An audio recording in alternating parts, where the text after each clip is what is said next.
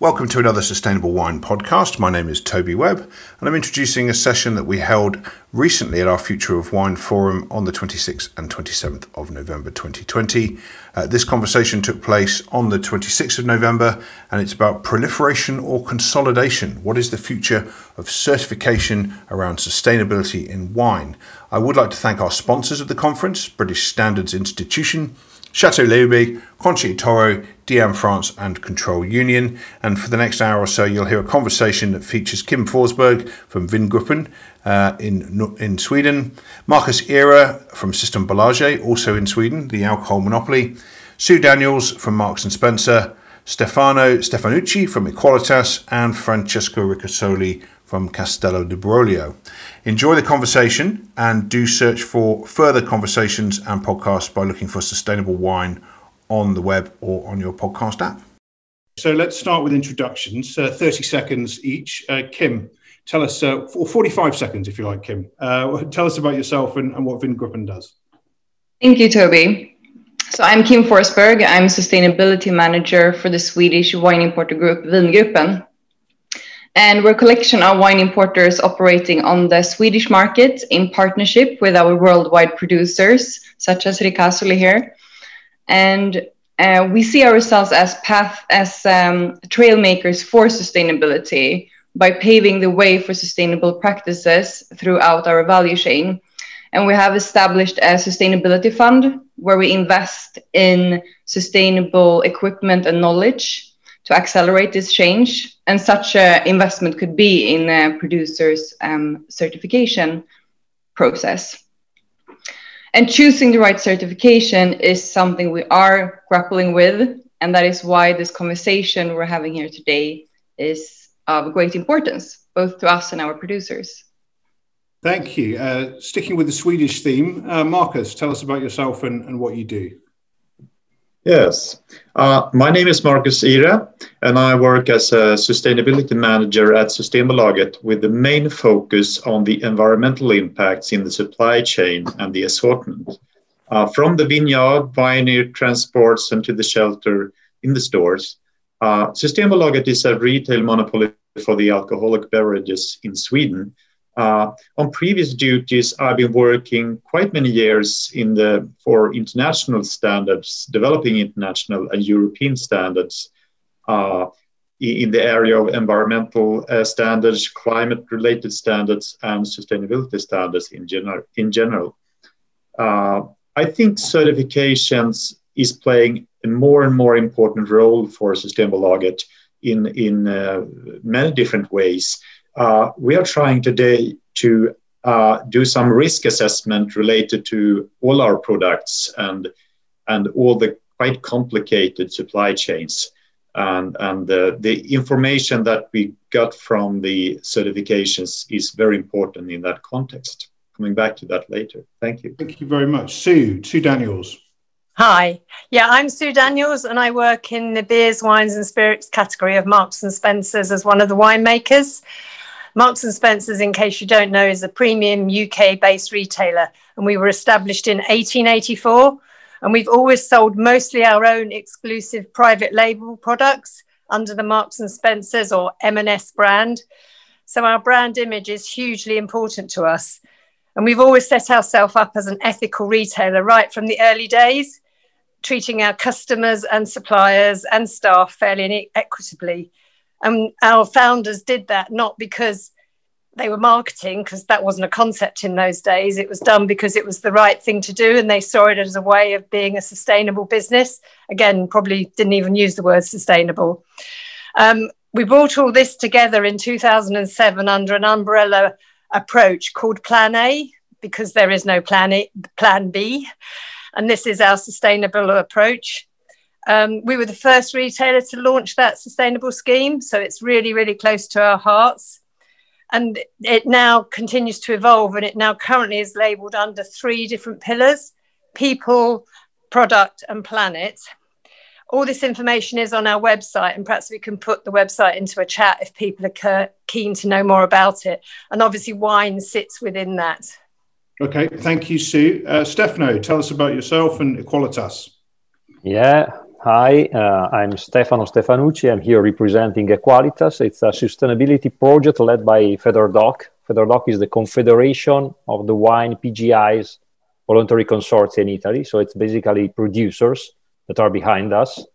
Five years ago, FederDoc decided to sum up several initiatives and to provide uh, an innovative solution to enhance uh, sustainability in the wine sector. So, in a, fair, in a very few words, the solution consists in a certification scheme.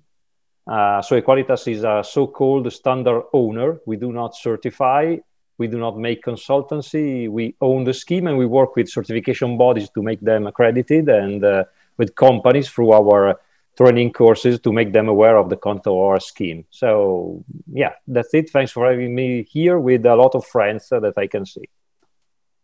Thanks very much. Uh, Francesco, tell us about yourself and, uh, and, the, and, the, wines you make. My name is Francesco Ricasoli. I'm the owner and at the head of uh, Ricasoli, a very historical winery uh, located in Castello di Brolio, uh, the fortress that you can see on my back.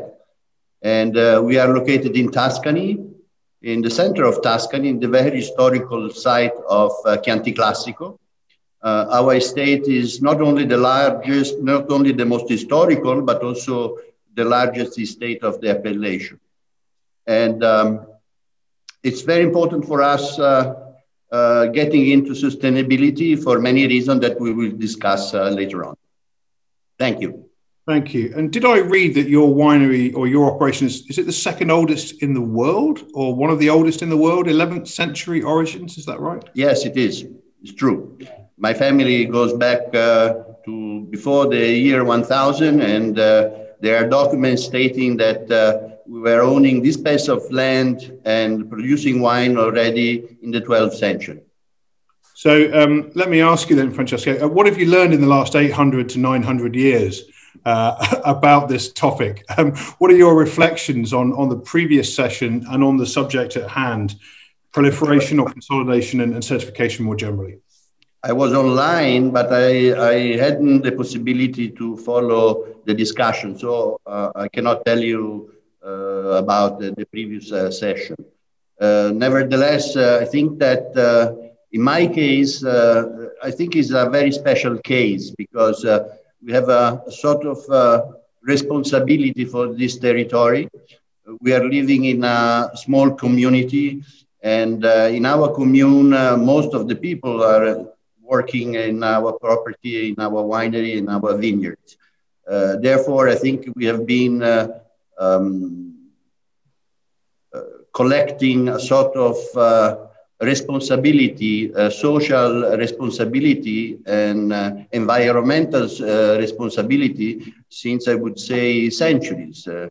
I always say that when you watch the landscape from the castle, you get uh, almost inside a Renaissance painting. And uh, this is something that we have to preserve uh, because for the future generation. And then, of course, it's much more complex than what I'm saying. So, what impact has certification got in sustaining and making your operations more sustainable? What, what, has it done for you, and where do you see opportunities for advancement? Well, uh, we have always been sustainable. Um, we recently got certification by Equalitas, and uh, but this is just a, a final. Uh, I wouldn't say even final because uh, uh, in the first document that we have been issuing, I was uh, already stating that sustainability is, is, a process, is a dynamic process that year after year we have to improve. It's not static. And therefore, because the, the, the um, science uh, knowledge is always improving and we can always do better. Uh, but uh, here in Brolio, we have always been sustainable. And uh, even uh, uh, in the social environment, we had a responsibility in the past because we have workers and employees that has been working uh, generation after generation in, uh, in our state. And uh, so it's a very special case uh, for us. Uh, but uh, Equalitas has been helping us to do more fine tuning and to use certain protocol that are, you know, um, shared by by practically everybody here in the property.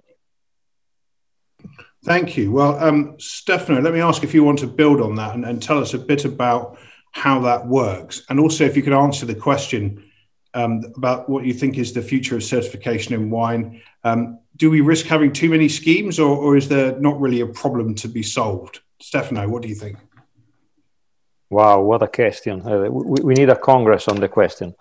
Uh, it, it, all started uh, uh, uh before Equalitas, of course, uh, that is very young. Personally, I set my starting point back in 2009. That is the year of uh, European Directive 128 on sustainable pest management because it was in those years, at least in Italy, that pressure on sustainability arose. Every week we had a producer entering the office and asking for help because someone had asked uh, for being sustainable. But the problem was that uh, everybody was asking for uh, different things use less pesticides, measure your carbon footprint, or what you do to uh, uh, for uh, the, the, workers' rights and, and, so on uh, we, we, we wanted to align all uh, uh, those reactions and we wanted three things uh, basically to be comprehensive to be reliable and to avoid duplication. That is one of the questions that uh, uh, arose also in the in the previous session. To be comprehensive we wanted something specific specific for wine first of all on the three pillars uh, on the whole wine supply chain and comprising both good practices and indicators, so matrices, metrics. To be reliable means that requirements must be objective, and this is very important. So, no philosophy. So, uh, even if I agree with uh, everything that was written uh, while preparing this session, I disagree on the fact that assurance uh, assurance is not certification. We do believe in the, in, in the value of a certification. And then to avoid duplication is uh, very important. Uh, our scheme is modern and uh, on one hand uh, is an, an, attempt to subvert the paradigm. It's not uh, retailers, it's not our ministry to tell us, to us producers what is sustainability, but it's, uh, it's we, the, the producers trying to, to decide what is sustainability in the wine sector. But on the other hand, having, uh, having adopted uh, technical scientific basis, we are entitled to dialogue with uh, all the stakeholders. And that's why we have uh, uh, closed agreements with uh, relevant partners like Amfori, like BRC GS, like the Spanish Wine Federation, Origin, the Nordic Alcohol Monopolies, because yes, duplication is a, is a, is a issue. Just to conclude, and maybe uh, trying to uh, to answer to your question, we, we need to be clear who drives the market uh, should decide if they want to recognize programs that get a lot of members to improve the industry overall. So maybe self-evaluation, so maybe some other form of assurance, or if they want to help the consumer find the quantitatively and qualitatively more sustainable wines, which requires fulfilling set standards.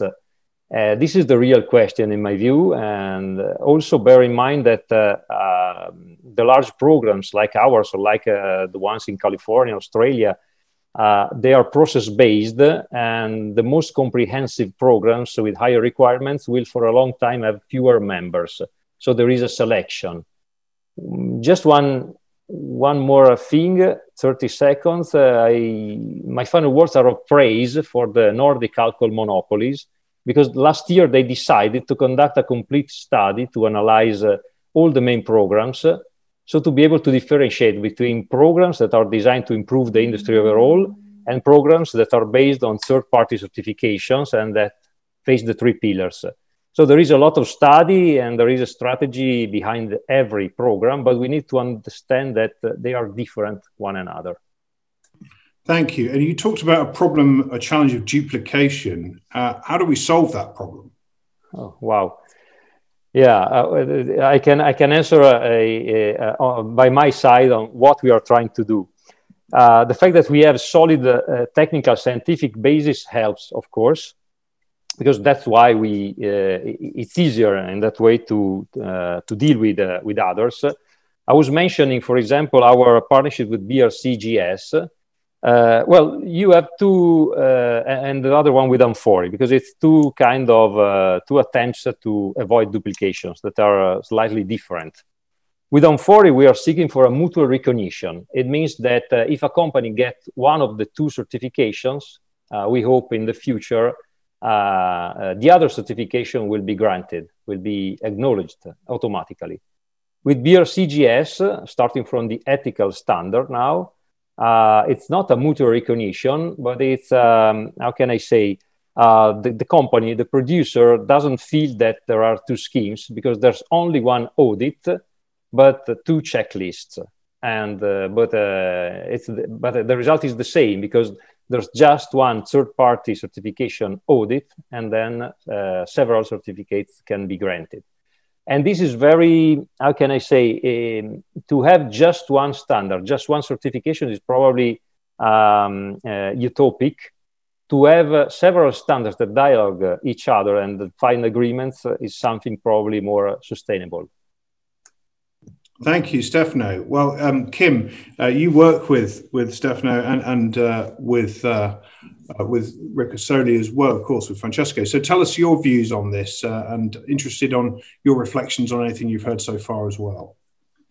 Uh, anything I heard so far? Well, I will take my notes. Really. Um, well, I think we should remind ourselves and not forget that, you know, we have come a really long way here. Just that we're having this conversation and uh, that the wine industry is clearly trying to create path towards a sustainable world that everyone can be part of with the right effort.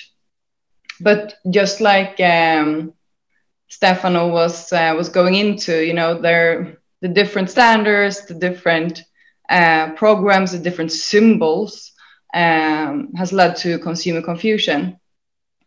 And from our point of view as commercial importers, we're grappling with like two main issues here. Whereas the first one being how should we distinguish between the stronger certification programs or standards and the weaker ones?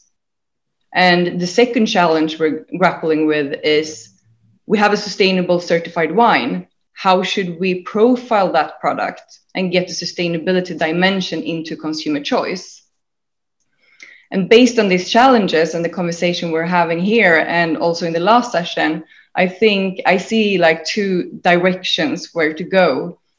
Whereas the first one being, although Stefano said um, that philosophy is not relevant, but I think the wine industry together needs to uh, create a common collective philosophy of what sustainable wine really is you know and a standard to that and that's a challenge but i think that's kind of the base um, and that we have you know we have a blueprint for sustainability which is the un sustainable development goals and i see the and i see that very very rarely when i look into the different you know schemes and the different programs so I think that's important to remember, not at least for consumers who, who most are familiar with them. And the second direction, as I see it, is uh, you know tackling this challenge head on in the specific market.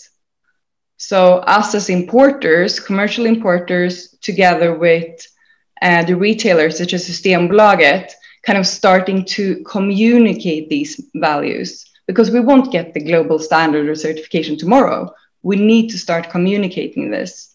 And I, and I think that the industry, if we look at the conversation we're having here today, everyone talks about sustainability certifications and standards. And the consumers, all of us, we're ready. You know, we bought, we have the organic side, the, the environmental side. Now we're ready to, you know, buy a product that goes to two, that got both the environmental and the social value. And on the Swedish market, I think consumers are craving a sustainable choice.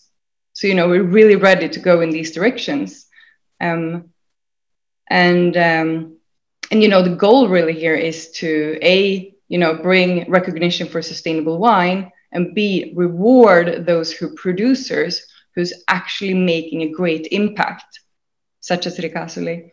And um, and this is why I, from what we talked about, that I think the step we see now that the Nordic monopolists are doing, um, one of the biggest retailers of wine in the world, and Systembolaget, they're actually, you know, they have created, uh, okay, it's a market, but a market standard for sustainability certifications. And what is so interesting, and Marcus will tell us about this, is that they actually now form the model to start communicate this as an umbrella approach.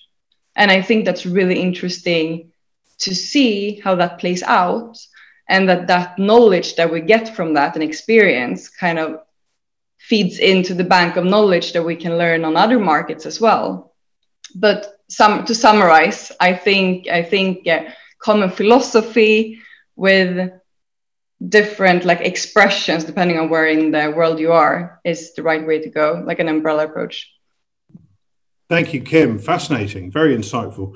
Um, your last comment reminds me of a the owner of a, a significant rioja producer. I did a tasting with a, a year or so ago, and she said, um, "You know, we're going to run out of water way before climate change hits us." Um, but two things are linked. So you know, the, the localization aspect is very, very key, as discussed earlier. Um, Marcus, uh, perfect opportunity for you to to build on this. Really interested to hear your views, and then we'll hear from Sue. So, Thank Marcus. You. Thank you. Thank you very much. A very interesting uh, discussion. And I, I, do agree with many of the things that's already said. Uh, as a monopoly retailer on the Swedish market, the certification, as I said before, is very, very, very important for us. It's a high priority for Systembolaget uh, related to the products in mainly, I would say, three ways. The first one is the sustainability risk assessment of the beverage in the assortment. We have so many products in our assortment. Uh, uh, I, I, think in the order assortment, we have in total 18,000 different products. And in the, uh, fixed assortment, we have around 2,700 different products, unique products. Uh, today, we have an IT platform that is implemented uh, for the whole assortment, collecting data so that we can calculate the sustainability risks for each and every product in the huge, um, the huge amount of different supply chains that is associated uh, with the different products. Uh, in this context, we consider certified products or certified companies. You know, there are different kind of certifications. Some are on product level, some are on organizational level, and we can use those different kind of uh, certifications uh, as as uh, a way to to mitigate risk, so to say, because it's, it's a kind of big data that we are trying to treat uh, in our assortment, and you, we want to uh, take out all the products, not not take out of the assortment. Uh, I would say the other way. We we uh, we think that all the product that it's kind of okay uh, in terms of sustainability, we don't need to put lots of effort on those because we want to concentrate on those where we see the higher risk. So in this context, the certifications will mitigate the risks for those uh, products so that in the end we will have a limited number of products that we need to put some more effort on to do some maybe uh, field trips or uh, uh, audits in different regions and things like that. And also capacity building could be one way to follow up when we see risk in, in uh, specific regions. Uh, however, as you know, there are differences between the different schemes in terms of uh, what issues are covered and to what extent. You know, there are we we have so many different social and environmental and governmental issues related to these programs, these certifications, uh, because they are different. So uh, we have conducted a study that that is already mentioned uh, in order to, um, in a more systematic way, sort out for each and every indicator, environmental and social, to do some grading. What does this specific certification means in terms of treating water, use of pesticides, uh, child labor, how, how the, the program is governed, how many stakeholder has been involved in the program, uh, etc. So, uh, and this data we have put in the IT platform that so that it will treat the product depending on what kind of certificate they have. Uh, so we, in the end, we will get out uh, quite much information of the product that we, where we see some higher risks. Uh, I mean, uh, the, the certifications also play an important role when it comes to, to designing tenders, of course, and as already said, uh, the customer guidance, very important. Uh, I mean, I mean we, we talked about the international standard. I used to work uh, with ISO standardization and also European norms for about 12 years in, in sustainability standards like 14,000 series. You mentioned 26,000. I was quite much involved in the development of that standard. Uh, I, I, think it would be great to have one common global standard uh, that is recognized uh, globally for sustainable wine.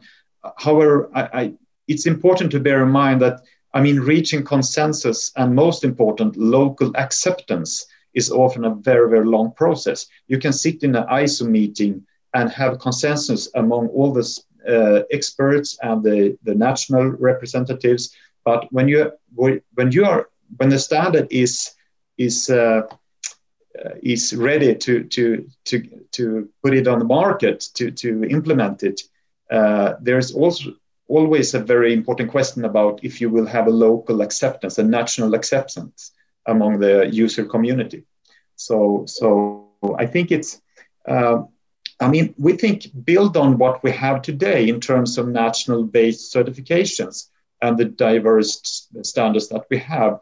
I think the future will show, and, and Systembolaget would, would be engaged in this process, uh, I hope, uh, where we can see step by step harmonization between different schemes and program operators through uh, mutual recognition, doing benchmarks, sharing knowledge and practice between the certifications. So step by step, they will be harmonized.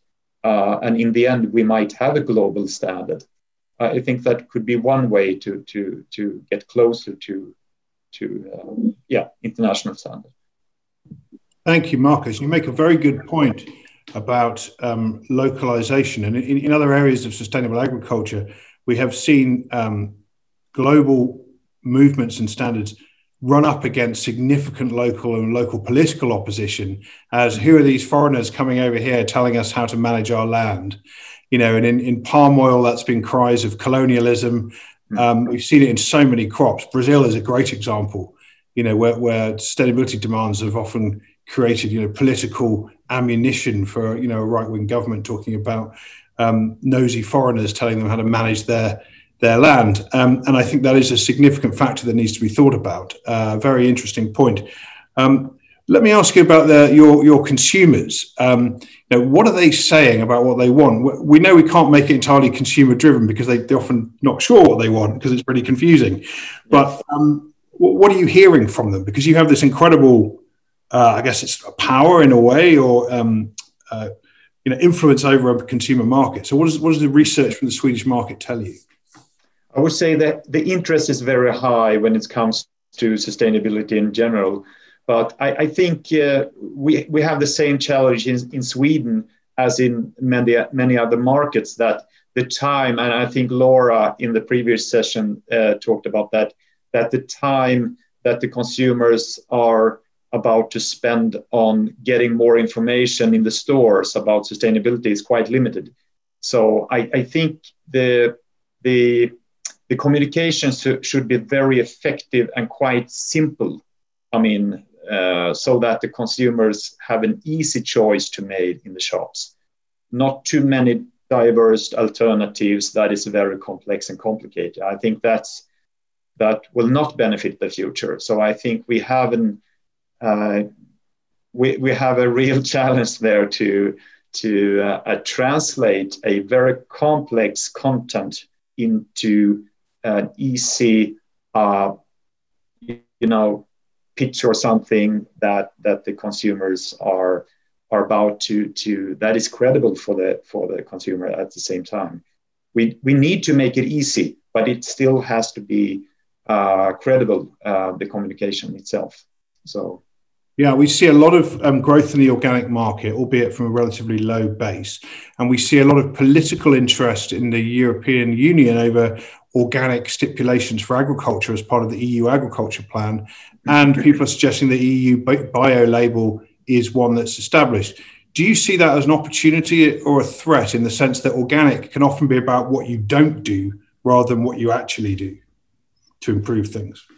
No, I, I, think the, the question about organic is is a bit tricky because when you see these sustainability programs that is coming now more and more, uh, quite many of them are be- becoming more and more uh, certifiable. Since I think 2015, it was kind of a starting point where where these uh, these local programs became certifiable. Uh, I, I, I really appreciate this development, but at the same time, I think the organic uh, certification is still quite important. Uh, it lacks some of the very important issues like energy sometimes and water and other things, uh, use of resources and, and handling of waste. But at the same time, I think what organic has done for for farm is, is quite valuable because much of the praxis from certified uh, organic growers are spreading outside the organic community, so to say. so the methods that has been developed uh, in the community of organic growers has been uh, now, is now practiced uh, uh, in, in, in conventional growing too. So I think organic is still very important, but I hope for a, future where the organic uh, certification will uh, develop and add uh, the other uh, sustainability sustainability issues in their programs so that it will be more complete for the future. And uh, yeah. Thank you. I mean, there's always lots to talk about with organic. Uh, I met an organic champagne grower in, in February at Vinexpo in Paris who proudly told me how he plows his fields to avoid using herbicides. And I asked him about soil oxidation and GHG emissions, and he looked at me and said, what are these greenhouse gases? I can't see them. How do I know that they're there? um, and, I, and, I, didn't know what to say. Uh, so, I mean, as we know, organics is, is, is part of the solution, perhaps, but but it, not not as holistic as, as it could be. Um, Sue Daniels, you've been listening very carefully to this. Let me bring you in here, uh, Marcus, if you wouldn't mind going on mute for a minute. Uh, Sue, what are your reflections on the question and the conversation? Okay, so I mean, I, what I was planning to say really hasn't changed, but I think I would pick up what, what people have said that this is a journey. We're not going to solve it overnight. And so, therefore, having regional schemes is the first step. Um, M&S has always encouraged our wineries to join up to their regional local schemes as a first starting point rather than actually introduce our own scheme, which again would cause huge duplication. So I think it's really important that first step um, that people can take. They've got something to aim for, something to have a target for. Now, obviously, we've got to the point, I think, where there are a lot of schemes, and we do need to do um, a real analysis about how effective those schemes are. And I mean, it's great to hear that other you know, retail organisations have done this. I know the Porto Protocol, which I think will be talked about later, is also looking at it. And Toby, I think you're looking at it. So I think the key thing is we all join up to look at it together rather than create lots of different global standards, which I think we're in danger of doing if we don't have one platform. And that would be my plea from this um, this conference: is that we have one platform where we look at a, a, global umbrella standard. I think that's the important thing that it's a standard that the other standards can feed into and have. You know, if you're certified for one, you're automatically certified for another so that we don't have duplication. I think this was is quite well established in something like um, the ethical standards, where the Sedex platform, which hopefully everyone's heard of, where you can put your audits into the Sedex platform, and then all of your customers can see that. So you're not having lots and lots of different um, ethical audits. I think that's a really good way to approach it. So that would be my plea from a Marks and Spencer's point of view. Um, I mean, and also we need to make sure that these standards evolve as the science evolves, because we know that um, you know what was right five years ago is probably slightly different to now. You know, the whole difference between glass versus plastics, which has been changed overnight by one television program uh, with David Attenborough. And actually moving everything back to glass isn't necessarily the right thing from a carbon footprint point of view. But those those really difficult debates need to be had because clearly customers are you know getting confused. So we need to have one standard that customers really can understand. I think from our point of view from you know m&s's point of view most of our customers accept or expect that we will do the right thing um, and they don't necessarily need a symbol and i think that's possibly because it's all our, mostly our own brand so they go onto our website and look at what our website says. I mean, there is actually, for example, a map where all our suppliers are you know, globally, not just the wine category. Um, so we we try to be as transparent as possible, and I think that's really important generally.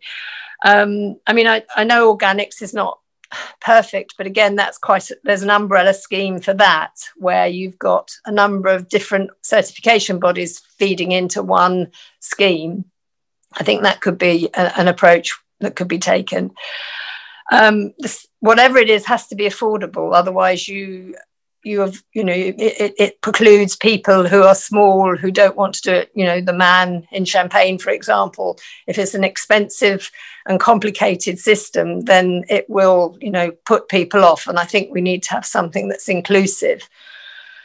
Um, and we'd definitely be up for collaboration with other retailers. I mean, as I say, like the ethical uh, side, where I think we have collaborated quite well. My final point is, and this is perhaps a, a little bit um, controversial, I think wineries should also question their customers about how sustainable are they.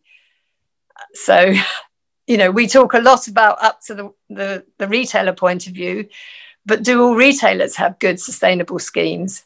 should they be accredited? Um, so that we're not selling into the lowest common denominator. I saw in the chat there was something about you know UK be, UK consumers being so price focused. Um, I think we need to make sure we're all on a level playing field and that we're all being as sustainable as possible. Thank you. Very interesting. Well, Francesco, let me bring you back in here as the, as the producer in the Zoom room. Uh, what do you make of all of this? I'd love to hear your comments on what you've been listening to. Well, uh, thank you. There is no doubt that uh, a transparent certification of sustainability is the future. There is no doubt. Uh, and uh, will be even more important than organic. Uh, a sustainable approach in, uh, in our business is something that, again, I want to repeat, is dynamic because the process of knowledge is always increasing year after year. And we can be more accurate in, on many levels.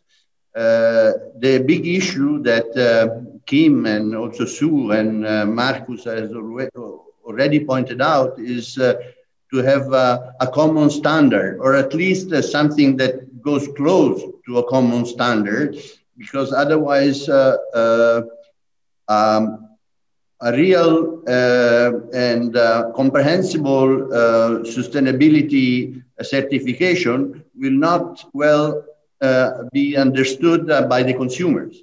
And at the end, our biggest problem is how to communicate to consumer that a serious certification, a transparent certification of sustainability is even more reliable than organic uh, wine. This is uh, no doubt our, um, our most important bet.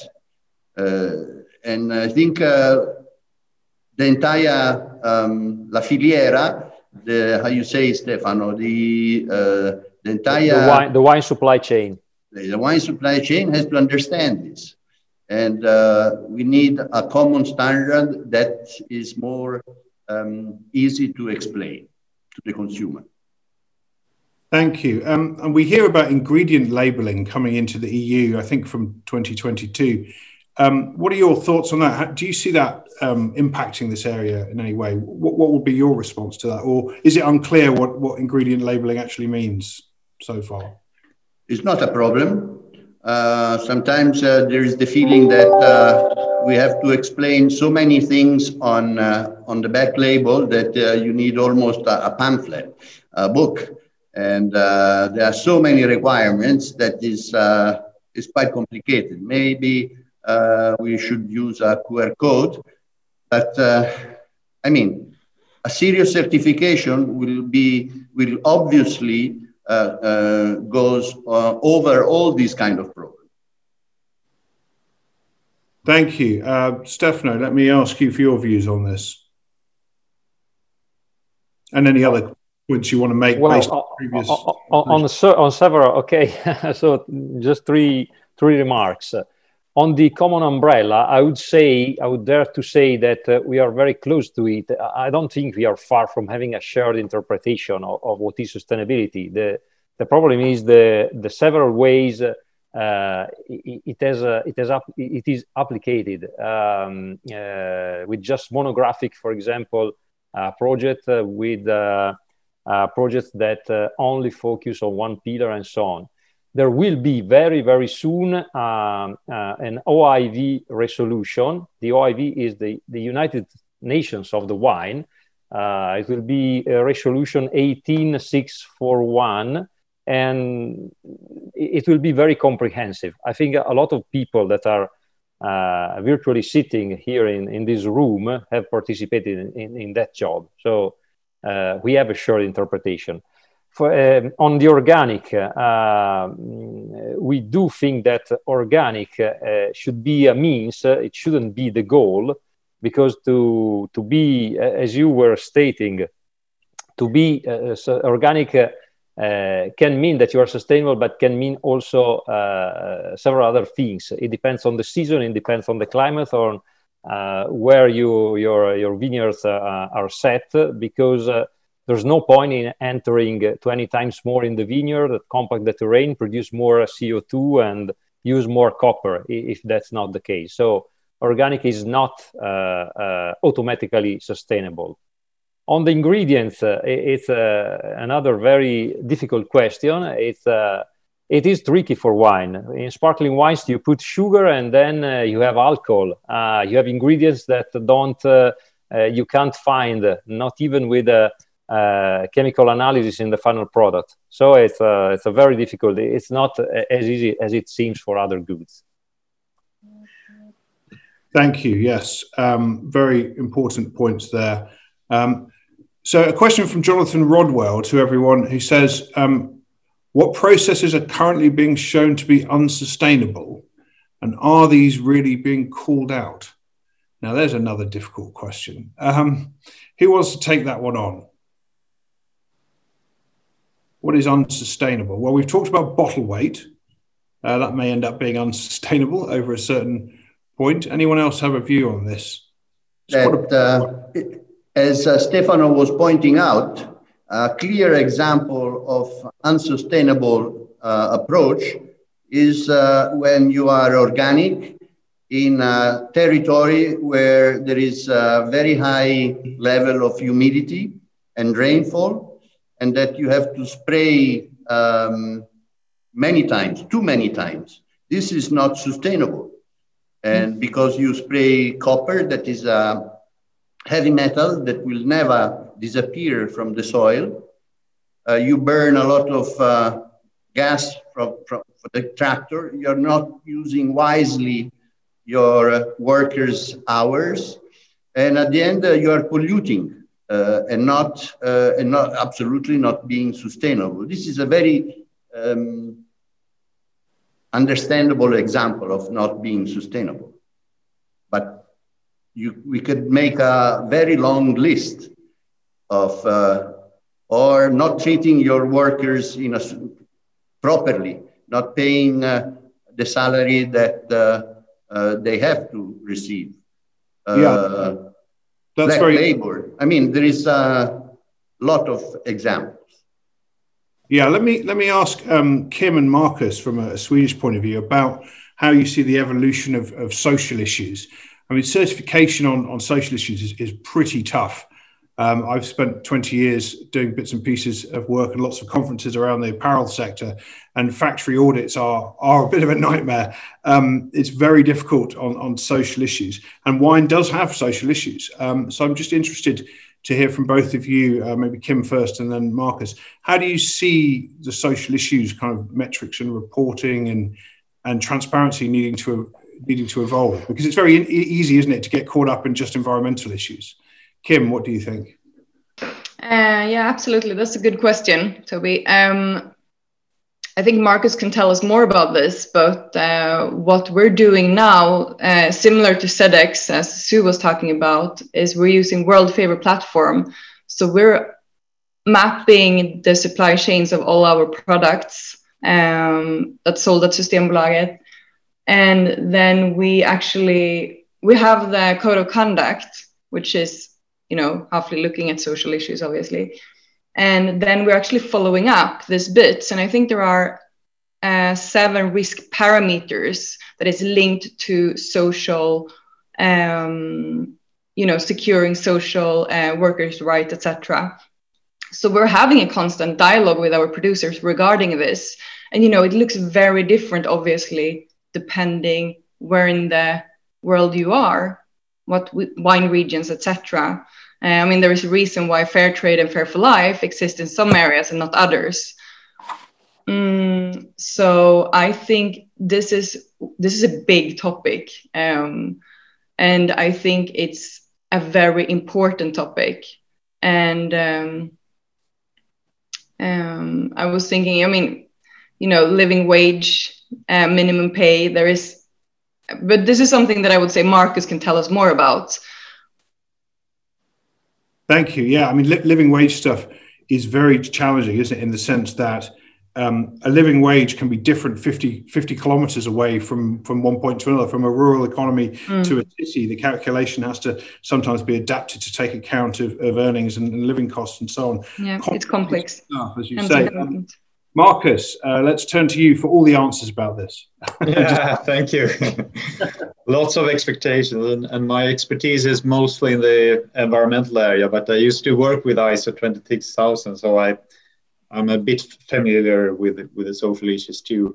Uh, I describe very shortly our uh, risk assessment uh, approach, where we have this IT platform and and uh, lots of these indicators that we are trying to map for each and every origin and uh, to the product level is also based on the amfori BCI code that is covering quite many of the human rights and labor labor rights uh, issues that is relevant for for the industry. Uh, so we we do the same risk ass- assessment uh, methodology for the social issues and, and trying to define what regions are the hotspots and what issues in terms of human rights are the most relevant for these regions. We're trying to do some uh, systematic audits in these regions. We do some field trips. and we do some, when we see a clear pattern, we do some uh, capacity building to, to, to mitigate, of course not only measure the risk, but also do something about it to improve it, the situation. So uh, it's a very complex issue, and I would say also that is uh, the, the social issues are kind of uh, digital in a way that you, you, you should not have, you shall not have child labor, of course, or forced labor, or um, other circumstances that is not uh, not uh, very good in terms of your human rights. But when you turn to uh, environmental issues, those are more on, on, a sliding scale, I would say. You can use lots of water and you can use medium of water and you can use almost no water, depending on what kind of methodology or technique you are using. Uh, so the social issues are, they are big no-no, so to say, in terms if you have some kind of incident, it's, it's nothing, it's not it, it's not an issue that you could wait for two years and deal with it. You should deal with it immediately. So that's a difference, I would say, between the environmental and social uh, issues uh, and risks. Thank you, um, Sue. I know we're going to talk about this in the breakout session after lunch, but of course, not everybody will attend that because there are two others going on. Um, I mean, you're you're very aware, of course, of modern slavery reporting requirements, and Marks and Spencer has been a leader in this space for mm, yeah. twenty odd years. I've been following your work. Um, how, and of course, you're buying a lot of wine from South Africa, which has been through a very mm. different year. Um, how do you see these sort of expectations and reporting and um, discussions evolving around human rights? Because it is a very challenging subject to talk about. I mean, I think it's one of the subjects that people maybe attempted not to discuss or sweep under the carpet, but we absolutely need to have those discussions. And even if everything isn't perfect, which I'm sure it isn't, because that's the way the world works, we need to do, have those discussions. As I say, we've um, obviously supported things like SEDEX, and we're also supporting an initiative called Stronger Together, which is a multi stakeholder. Um, initiative, which is looking at trying to reduce modern day slavery, because I think that is one that is probably the one that's being swept under the carpet more than any others because it's happening more in Europe than anywhere else. Well, actually, that's a, a, the wrong statement because I believe it's also probably happening in California with Mexican migrant work, workers. It's definitely happening in Europe. I mean, I always feel, and I might be being naive, that ironically, South Africa, because it is so much more visible, have actually been really quite leading the way here to put standards in place and to have them very visible. Um, and obviously, in the wine industry, and I, I, believe it's also for produce as well, there's WIETA. Um, which I think, again, all of our wineries in South Africa will be signed up to. Uh, and I'm not saying that South Africa is perfect, but I think they do have a good platform uh, to start from. Um, South America, I think, is just starting really to look at it. But I, I, think it's, you know, again, it's one that we support whenever we visit wineries. Um, and it's part of our risk assessment, as was being said earlier. It's certainly something that we look at.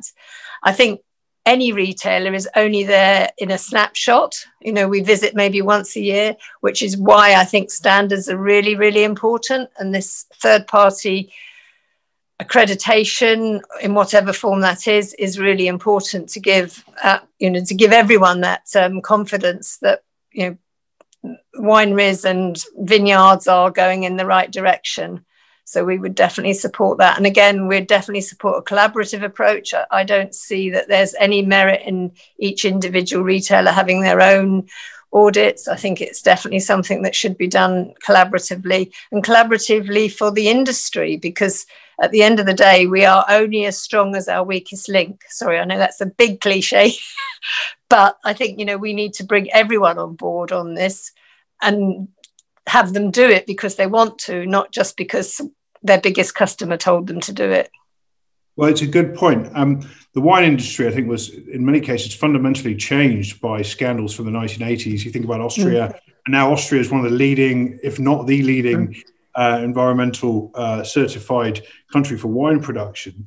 And there hasn't been a significant scandal in this space. Yet last year, I think Europol busted, I think, three French vineyards and labor providers using, I think it's Bulgarian or Romanian labor, uh, and they were effectively mm. modern, slaves with documents withheld. So it, it only takes a, a couple of uh, a couple of incidents to create a reputational scandal. So um, I think that's a very good point. And also, we see human rights due diligence coming in as an expectation for companies yeah. all over now. Yeah. So if you're not familiar with it, it might be worth working out whether or not for your wine business it's, it's going to be relevant. I mean, technically it's relevant, of course, to everybody's business.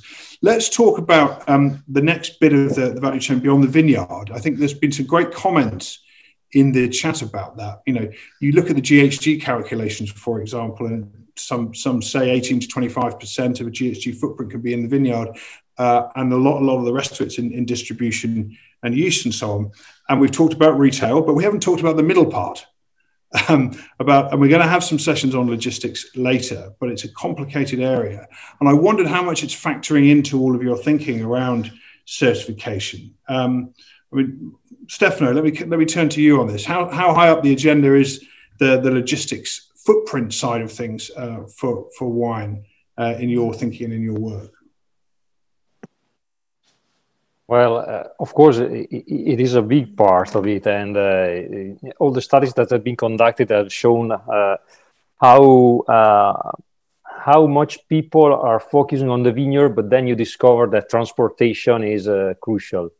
Uh, I would say that, of course, our standard. I, I was saying before. Uh, I was saying before that uh, we are we have we have tried to put together requirements related to best practices and indicators. Our indicators are, of course, they are carbon footprint, water footprint, and then we also have biodiversity indicators. Um, uh, what can I add? It's not, uh, especially in Italy, when we have micro uh, wineries, especially, uh, they are not uh, uh, they are not fashionable issues. It's not easy to enter um, to enter a winery and tell them measure your carbon footprint. Then usually you start by measuring the electricity consumption, monitoring and then you discover that awareness is very important because just when you start and you just set uh, uh, uh, measure measure uh, tools for measuring the, the, the, consumption immediately the consumption decreases by 4% 4% is just because uh, people know that uh, there's a monitoring going on and then they switch the light off when they exit from a room or they just put uh, the forklift in recharge after uh, 9 p.m. and not at 5 p.m. and they save money. So it's a very important, it's very important uh, issue, and uh, to measure, to have an indicator, also helps then enhancing good practices. Thank you, uh, Francesco. What, what, are your views on the logistics side? Does your responsibility end when the, the bottles leave your your facilities? How can you work, or are you working with logistics to try and reduce footprint? And, and should that be part of some sort of sustainability certification? I, um, I want to remind previously we were talking about uh, what is unsustainable. And uh, again, for example, uh, heavy bottles are something that are not very sustainable. So, and this will impact also the cost and the efficiency of logistics. Uh, we are trying more and more to work uh, with uh, companies that are um, certified uh, sustainable. More and more, we are trying to convince our partners that this is the best way to work, and we push them to have a different approach. Um, this is essential in, for the future, and uh, you, you need to be conscious of uh, because uh, sustainability is a whole system that uh, um, almost philosophical, ethical, and uh, so whatever you act into uh, the entire chain from uh, um, from viticulture to to the end of the uh, circle, uh, you have to always think what you are doing, and you have always the possibility to do it better. Uh, and this is, uh, at least, is my philosophy. That again, I think that uh, compared to other, let's say, uh, approaches, a serious, certified, um, sustainable uh, certification is something that will lead you to think in a different way and also uh, trying to improve uh, time after time. And this is the most important, I think, approach. Thank you, Francesco. Um, Kim, how, how do you see sustainable logistics factoring into certification? Interesting topic. Uh, so I completely agree with uh, Francesco. And you know, if you if you're looking at uh, the key issues uh, with the key sustainability issue with the wine product you know we calculate the co2 footprint from our products and we clearly see you know transport is the largest uh, the second largest emitter of co2 so of course it's super important. And um, like francesco said you need to you know always look you know further. What can you do? And i would say we picked you know the low hanging fruits a few years ago and uh, we we reduced our carbon footprint with 14% from transports. So what we're now doing is you know taking this one step further. So we're um, in dialogue with our logistics partners having kind of the same goals where we want to reach with this climate neutral you know business and we're actually looking at establishing looking for um, liquid biogas uh, opportunities for cars down in Europe. So, kind of pushing that together. So, super interesting topic. And uh, there is a lot to do, picking low hanging fruits to begin with, and then actually like investing in this fossil free, uh, free solutions that's out there. Absolutely. Thank you. I mean, given that most countries seem to be determined to phase out diesel engines in the next five or 10 years, um, it's going to be an ever more relevant topic, I would have thought. Hmm. Marcus, uh, let me turn to you and then we'll give the final word to Sue before we close. Marcus. Yes. Uh, regarding transports or in general or? Yeah, I mean, um, how much how much will sustainable logistics factor into your requirements and is there a link with certification in the future? Yeah, as said uh, before, it, it's not uh, covered by the uh, sustainable certification that we have been discussed today. So uh, we work separately with the transport issue. So we we have our own transport at Systembolaget. So we have uh, uh, that we have in control, so to say. We pay for the transport, so we can have some requirements for the producer. but it's a it's a very complex issue as you already addressed, I mean, uh, the, the question about the palm oil, of course, when it comes to HVO, uh, in, using HVO instead of diesel, uh, you might have some content of palm oil, and that's a tricky, uh, tricky issue. Uh, we also trying to work with the international transport that is, we, we don't own them, we don't pay for those transports, but we're trying to to encourage the suppliers and importers to work together with us to find better solutions for the future. So it's more, I would say, more soft way to collaborate and address those issues and the best techniques using trains and things like that instead of uh, uh, trucks. Uh, so uh, yeah, ju- just a reflection regarding the issue today about creating an international standard. I would say it might be the good time now to to address the opportunity to make an ISO standard for sustainable wine or sustainable beverages because uh, bearing in mind that we have all these national schemes now in place, that would be a good stakeholder group as a start. Of course, other kind of stakeholders uh, too, like uh, consumer organizations and and and uh, producers, etc but I think it would be a great start with that kind of community to to meet and trying to develop an international standard. So uh, yeah, that's my final word. Thank, Thank, you. you. Thank you. That's very helpful. Sue, let me give the final word to you. I know obviously Plan A um, has meant a lot of sustainable logistics thinking. Um, so any comments on that and any comments you might have in closing on the topic? Uh, love to hear them. Sue. Okay, yeah. I mean, so from a logistics point of view, we've done a lot at the retail end. Um, I think the next step is definitely approaching or you know challenging our our contractors who do all of our uh, haulage between producer and to our depots and that's probably a much much bigger piece of work and you know must fit into again an international discussion i think about logistics movements.